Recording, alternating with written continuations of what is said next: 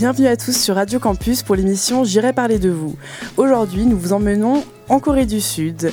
Alors, euh, ce pays qui est euh, ce pays d'Asie de l'Est, pardon, est assez énigmatique, énigmatique pour les Français. Excusez-moi, j'arrive pas à parler. On t'en Comme- veut pas. Comme nous allons voir euh, avec le, le micro cliché, sûrement. Et euh, je laisse la parole à Simon pour son point culture. Salut à tous, merci Eline.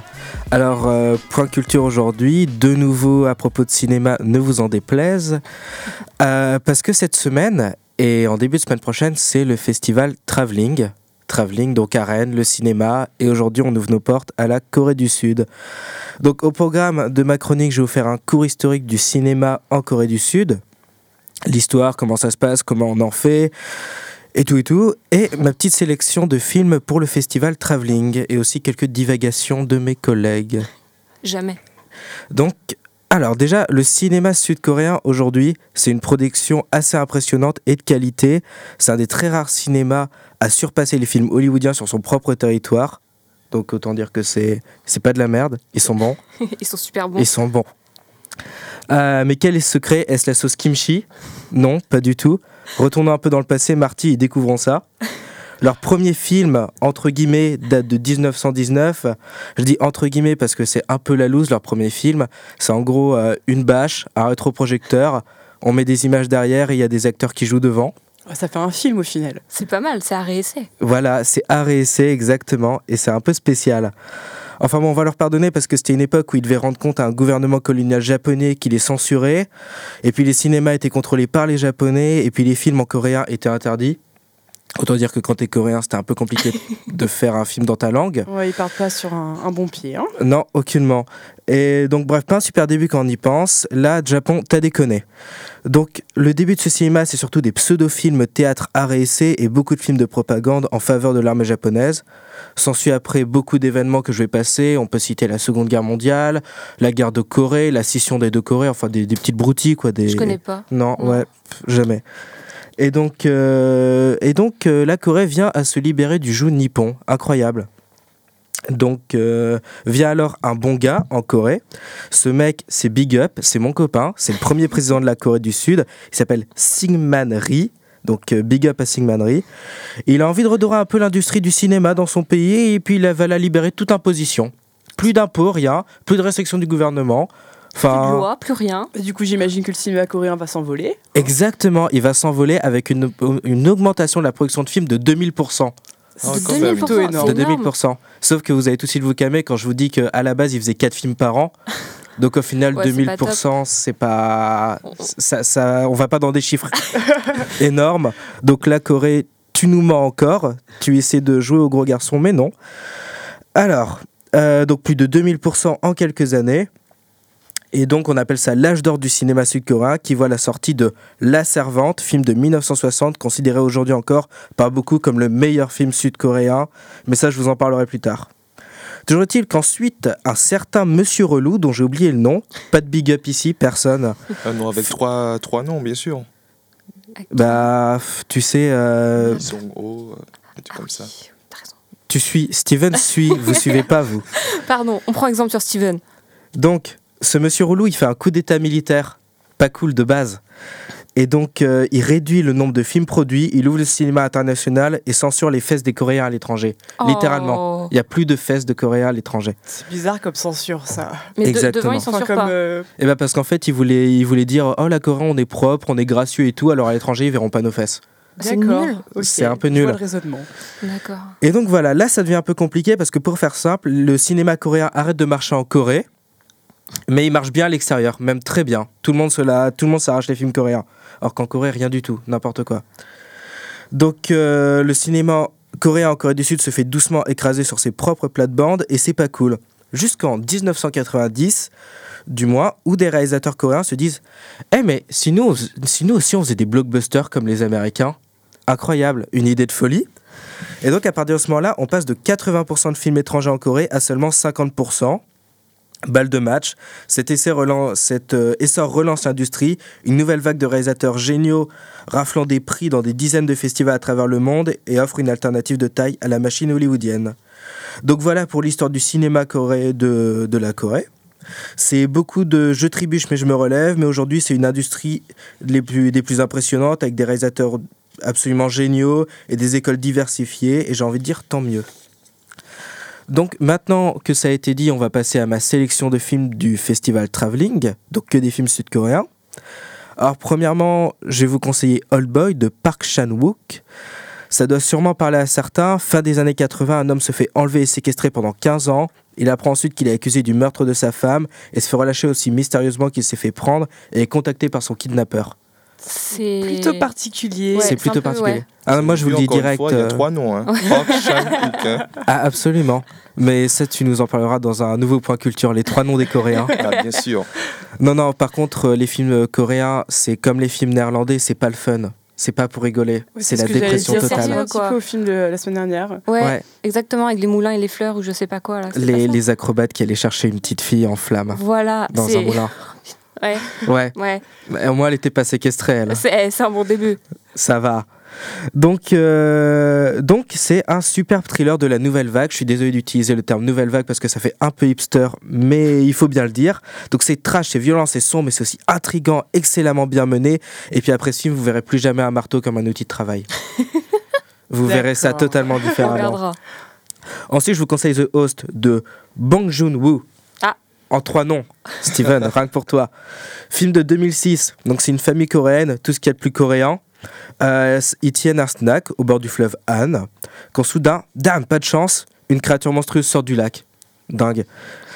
Euh, massacre des gens, cool. enlève la cadette et se barre sans payer l'addition. Le clan familial part alors chasser la bête contre l'avis des autorités.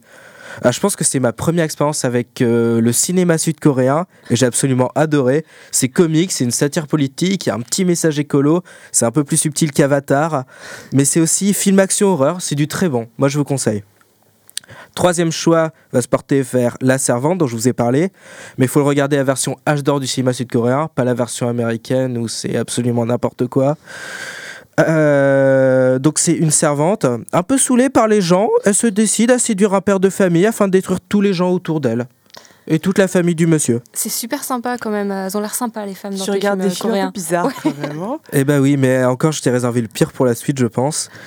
Euh, donc ça, c'est un film à voir si vous voulez mordre le siège dans le cinéma en disant « Ah, la salle, vous connaissez la suite ». Non, c'est moins simpliste que, ça. C'est à voir si vous voulez un cinéma contestataire sur les névroses de notre société. C'est du lourd. Quatrième choix et avant-dernier choix, un film d'animation que je me dois de mettre ici juste pour le synopsis. Ça s'appelle The Satellite Girl and the Milk Co. de Jong Yong-woon. Et je vais vous lire le synopsis parce que je peux pas l'inventer. C'est absolument excellent. À Séoul, un vieux satellite devenu une femme cyborg, un musicien transformé en vache laitière et le sorcier Merlin changé en rouleau de papier toilette. Ils ont beaucoup d'imagination. hein. Exactement. sympa, hein Mais ils ont que ça. Ils unissent leurs forces pour combattre un revendeur d'organes et un incinérateur robot qui propage le chaos dans la ville. Donc C'est absolument fou. Je... Et réaliste. Et c'est ça qui est Et bien. réaliste. Et moi j'aime ce cinéma réaliste le cinéma premier degré, c'est génial. Exactement. Mais je pense qu'aussi il y a un gros réseau de drogue en Ouais. Corée du Sud euh, dans le milieu du À cinéma. démanteler le plus vite possible. Exactement. D'ici vos têtes dubitatives, un petit peu à l'instar des nôtres ici.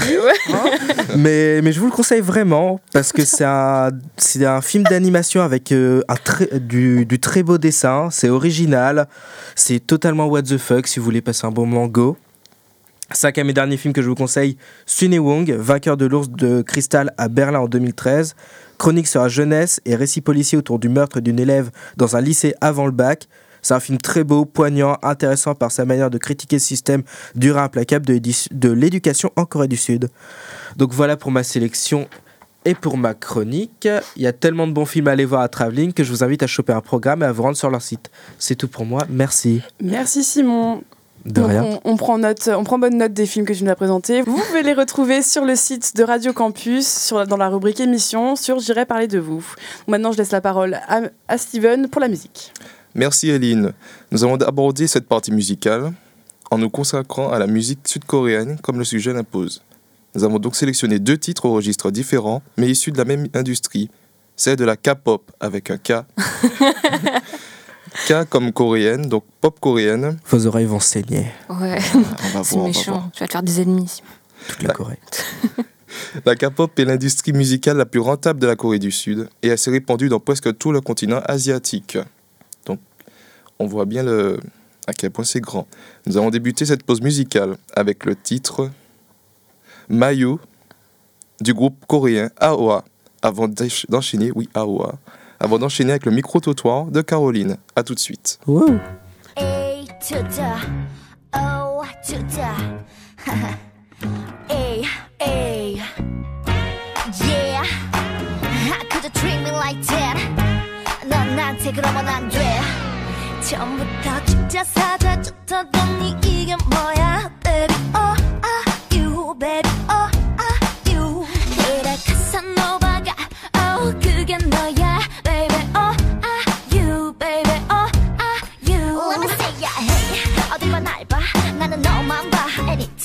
제발 나를 다 꽉 잡아 놓치지 마. 가까이 와난 너만 기다려 매일 밤. All I wanna do all I wanna do. Oh baby no 너에게 대체 난 뭐야? 어쩜 그래? 너는 대체 뭐야? 네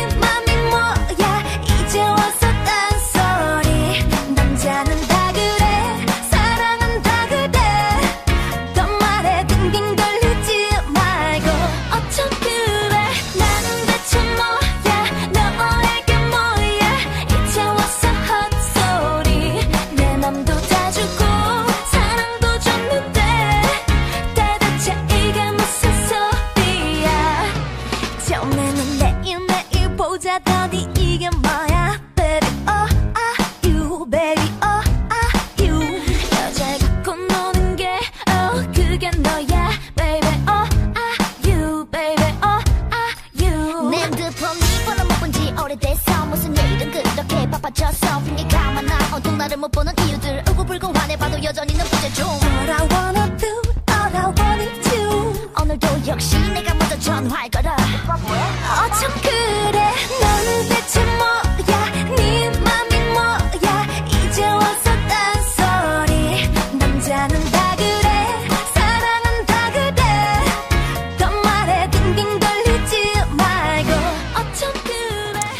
Voilà pour la musique. Donc euh, les- la musique euh, sud-coréenne est assez particulière et ne peut pas plaire à tout le monde. Mais c'est bon, pas pire que Justin Bieber. c'est pas pire que Moi, je confirme, Bieber, le si ne peut pas plaire à tout le monde. Oh, c'était sympa quand même. Ouais, y a oui, pire. ça va. il y a pire. c'est Oui, vrai. C'est juste assez J'ai qu'un bouchon dans l'oreille gauche, la droite est bonne. C'est bon. Pas de problème. Donc maintenant, nous peut- je passe la, la parole à Caroline pour le micro cliché. Oui. Alors, Corée du Sud cette semaine, qui dit Corée du Sud, dit Je vous peins le tableau, place Hoche, brume et crachin, maussade, d'un micro, deux étudiants, une cinquantaine de passants. Sur les 40 personnes qui ont refusé notre interview, 25 devaient aller acheter un kimono, 10 étaient en retard à leur cours de taekwondo et 5 autres avaient un kimchi sur le feu. Mais pour ceux et celles qui ont répondu, ils avaient quand même un avis bien précis. Si on te dit Corée du Sud, à quoi tu penses?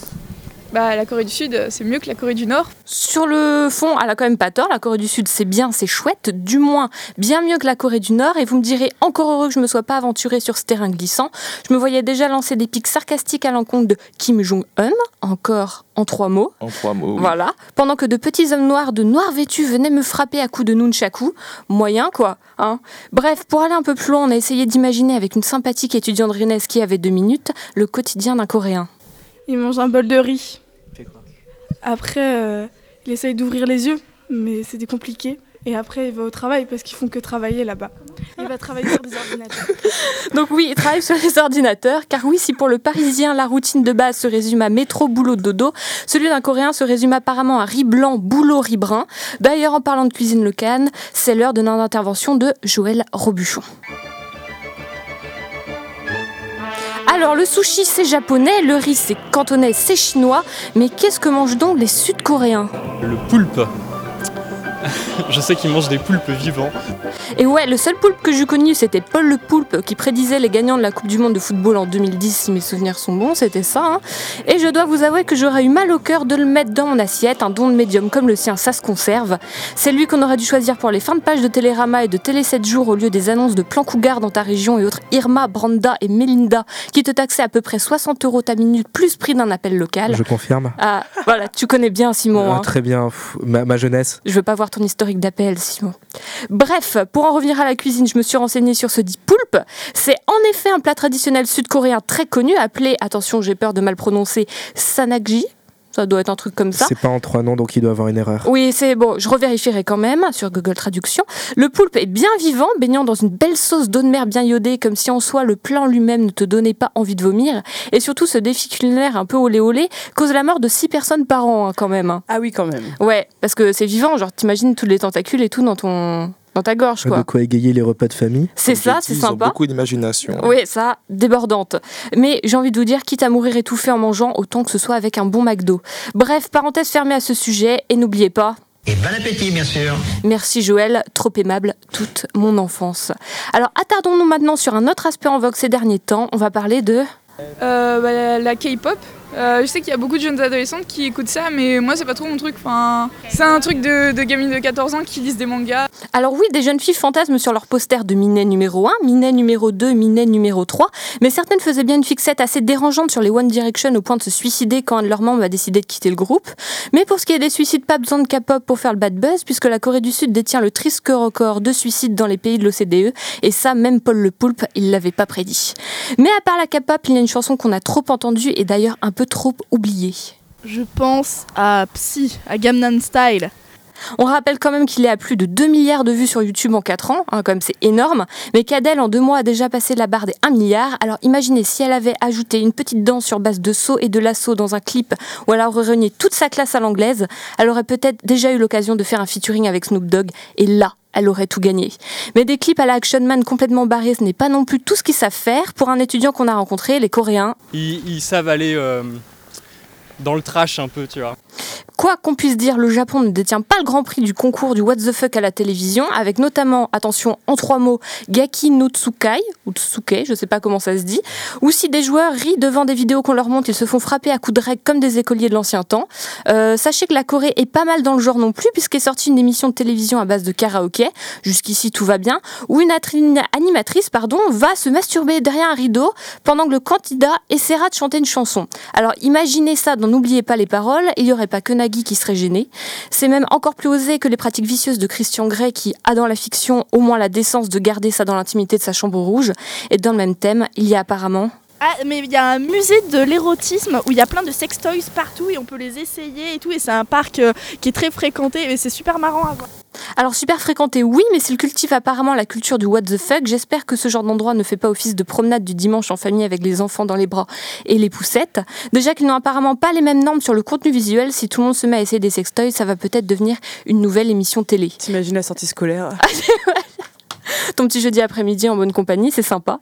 Mais sinon pour certains, Bah, c'est une ambiance très particulière. On voit que c'est une autre culture et qu'ils ont aussi une culture du, euh, de faire peur. Alors déjà qu'avec leur armatio, ils me rassuraient pas trop, mais c'est en traînant sur la toile que j'ai découvert qu'avec la Chine, ils ont lancé une sex doll, ou poupée gonflable en français, à l'effigie d'une petite fille d'à peu près 10 ans. Donc génial pour les pédophiles, hein, plus besoin de traîner dans les parcs ou acheter une camionnette et des bonbons. Pour environ 130 euros, tu restes dans une totale légalité. Sur ces belles paroles, je n'ai pas de proposition pour partir jusqu'en Corée pour moins de 15 euros comme l'autre fois, mais en parlant de la situation géopolitique catastrophique entre la Corée du Nord et la Corée du Sud, on a une véritable proposition engagée et une solution plutôt pas mal.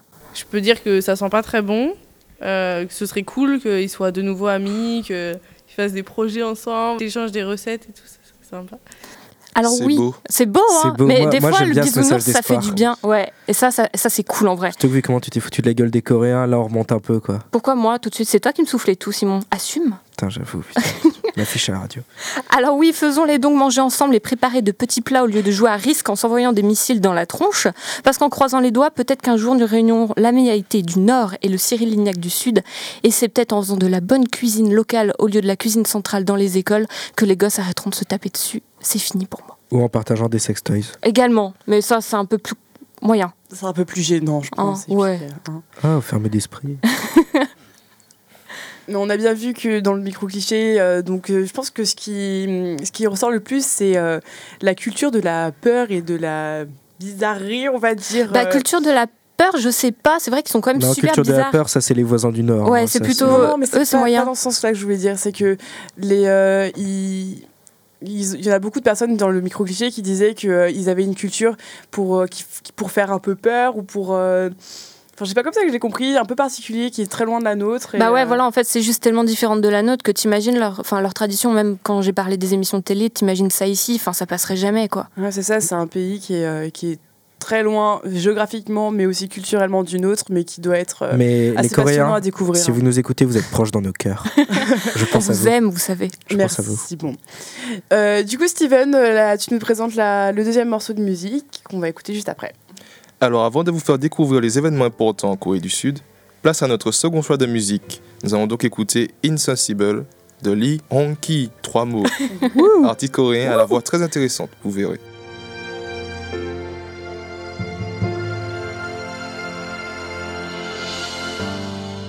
언제부터인 걸까 다 잊은 줄 알았는데 거짓말이었나 봐 Yeah. 하루조차 못 견디고 넋이 나간 사람처럼 울잖아 I don't wanna believe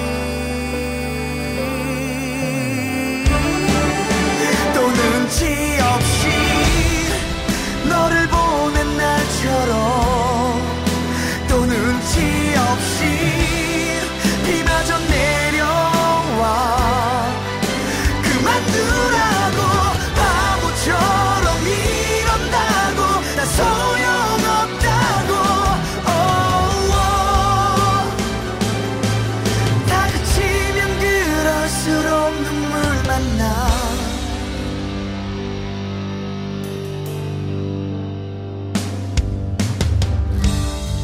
친구에게 물었어.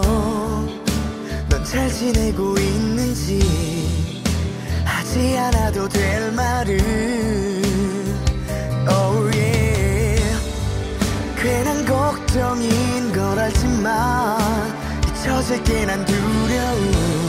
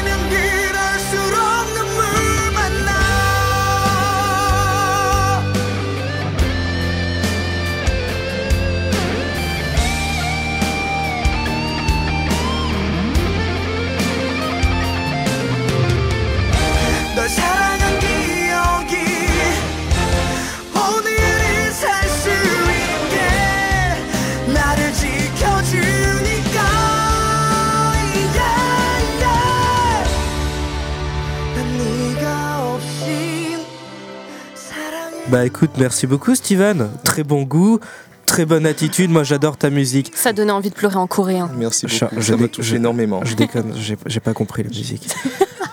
Et C'était émotif quand Eh, même. des fois, hein, c'est en français, tu comprends hein. pas J'ai une petite larme. J'ai une petite larme. ça va rester dans ma tête. hein. Du coup, pour les événements, euh, Steven, qu'est-ce qui se passe en ce moment en Corée du Sud? Alors, je vais vous présenter cette fois deux événements qui se passent en Corée du Sud, bien sûr. Tout d'abord, je vais vous présenter le Singomil, Simmogil, je sais pas comment on le dit. Euh, Prononce-le sans la veille, prononce-le comme tu veux. Le, si- le Sinmo- le Singo- Bref, le jour de l'arbre. bon, je préviens d'avance, vous ne verrez pas des arbres danser ni être déguisés. Ah non Ah, la déception tout de suite, là tu as perdu la moitié de nos auditeurs. Ah, moi, je, moi, je me casse. C'est- Mais non Donc le 5 avril de chaque année, c'est le jour des arbres. Le principe est simple au final. Les Coréens plantent des arbres et des plantes à travers tout le pays. Jusque-là. Ah, c'est plus comprend. que ce que je pensais. Oui, c'est vraiment simple. Attends, c'est pas fini. c'est pas fini. Cette initiative a été pri- prise juste après la guerre de Corée. Les forêts y étaient dévastées et le gouvernement a eu la, brillante idée de mettre en place ce procédé.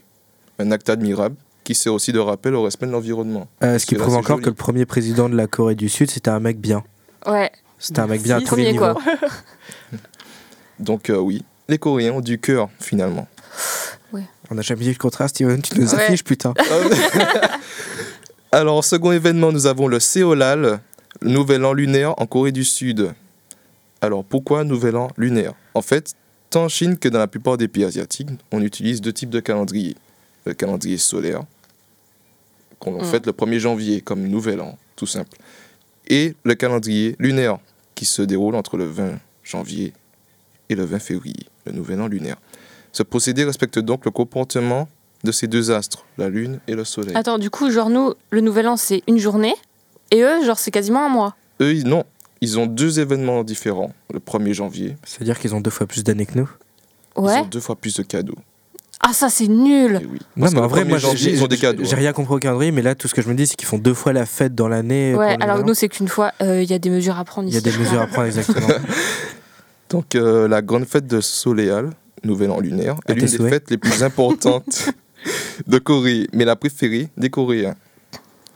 La fête est la plus intense, plus intense que le 1er janvier. Voilà. Les familles se réunissent pendant trois jours quand même Ça Pour célébrer. de riz. hein. pour célébrer leurs ancêtres et ils mangent le fameux teoguk, la soupe à base de pâtes de riz. C'est festif, ça. Ouais, Il y en a au Super U euh, à, à 1,50€. En lyophilisé, tu mets un peu d'eau, c'est super bon. C'est super bien. Vous avez, vous avez goûté C'est bon? Non, Ouais. mais pas, enfin, c'est un peu pareil, genre les trucs en pot, là, euh, tu, tu mets de l'eau et c'est bon. Les nouilles chinoises. Ouais, voilà, c'est Ouais. pareil. Pas besoin de Bon. se la péter, les Coréens, on a la même. hein. La tradition veut que tout le monde gagne un an d'âge en mangeant le teoguk. Ah, mais c'est horrible si tu manges. Non, mais. Attends, en gros, tu Imagine, t'en manges, manges tous les jours. tu an. manges des nouilles et tu vieillis? Bon, c'est juste pour le pour le oui, le- La tradition, quoi. la tradition, voilà. Putain. Et Moi, ils portent tous rassurée. le handok, habit traditionnel assez spécial, en rouge et blanc. Ouvert sur les fesses. Ah bah non, c'est interdit. T'as oublié. Ah bah ouais, merde, putain, je connais même pas ma chronique. On voit cette robe euh, dans Mulan, par exemple. Vous savez, le petit film Disney, là. Ah ouais, non, mais ah, on en parlait hier. Avec, Avec Mouchou. et euh, des bokjori. Ils portent aussi des bokjori qui sont des porte-bonheur. Voilà. C'est c'est la tradition. C'est bien ça. C'est bien. Du bonheur, euh, des nouilles et des, Et des de la petites fête robes. et des petites robes. Et ça, ça donne envie. C'est mieux que la petite maison dans la prairie. Très franchement, festif. ouais, Corée du Sud, moi, je t'aime. Des cadeaux sont aussi distribués pendant ce jour très convivial. Et voilà. Ah. Je disais des Putain, mais cadeaux. en gros, ils ont tout. Ils ont tout, nous on n'a rien. Tout, Ils putain. ont tout et c'est la fête préférée des Coréens. Tu m'étonnes. Alors, on va parler des traditions de façon plus, euh, plus profonde.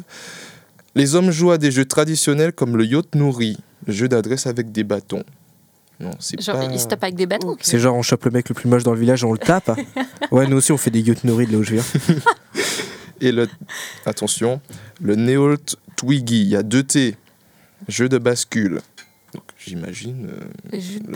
Moi, j'imagine des choses que je peux pas dire à la radio. Simon, quand même. Où ils peuvent aller carrément dans le censuré, traditionnel. Ils jouent au cerf-volant. Ah, waouh ça, c'est ça, le euh, cerf-volant. T'aurais C'est pas dû le dire à la radio Ça- non plus. Non, putain, Non, le non. CSA va nous foutre sur la gueule. Mais de nos jours, la jeune génération a tendance à préférer les jeux vidéo. Eh bah, comme tout Bon. le monde. hein. Ouais. Voilà, Comme toutes les jeunes En gros, la fête de lunaire, ça, la fête lunaire maintenant, c'est un bol de nouilles World of Warcraft et puis Ouais. c'est bon. Je pense que c'est ça, malheureusement. Ça se passait comme Ouais, ça. ils nous 10 ressemblent au final, les Coréens. Et, ouais, on est tous pareils. Ouais, ouais. Tous égaux, tous frères. C'est vraiment dommage. hein. Mais un événement qui se, déroule- qui se déroulera donc ce dimanche. Et bien sûr, il y aura une veille le dimanche et le lendemain. Ce dimanche-là, Ce dimanche-là. Allez, nuit blanche pour nous aussi. Mégabus, Allez, mégabus. Il y a bus pour aller en Corée du Sud. euh, 15 Non, euros. mais 15 euros. Ce sera tout pour moi, Eline. Et voilà. Mais j'ai- j'aimerais faire une parenthèse sur le travelling qui se déroulera. qui s'est déroulé hier, qui a commencé hier et qui se se passera pendant une semaine. Voilà. À Rennes, Merci. donc. À Rennes, donc. Au Gaumont, à l'Arvor, et à plein d'endroits vachement jolis. Retrouver les informations sur internet en tapant travelling. Parce que j'ai oublié la moitié des trucs. C'est pas grave. J'ai honte. On mettra sur la page du podcast tous les liens. Ouais, voilà, donc euh, vous pouvez retrouver toutes les informations, donc euh, les, les musiques ou alors euh, donc le festival travelling pour aujourd'hui sur notre page Facebook J'irai parler de vous ou sur le site de la radio, Radio Campus euh, Rennes, de Rennes 2. Dans la rubrique émission, pareil, j'irai parler de vous. Donc n'hésitez pas à aller faire un tour, à laisser des, des petits messages, à vous, abonner, à vous abonner sur Facebook. Voilà, merci à tous et à la semaine prochaine. Venez liker. Aimez-nous, s'il vous plaît. C'est important.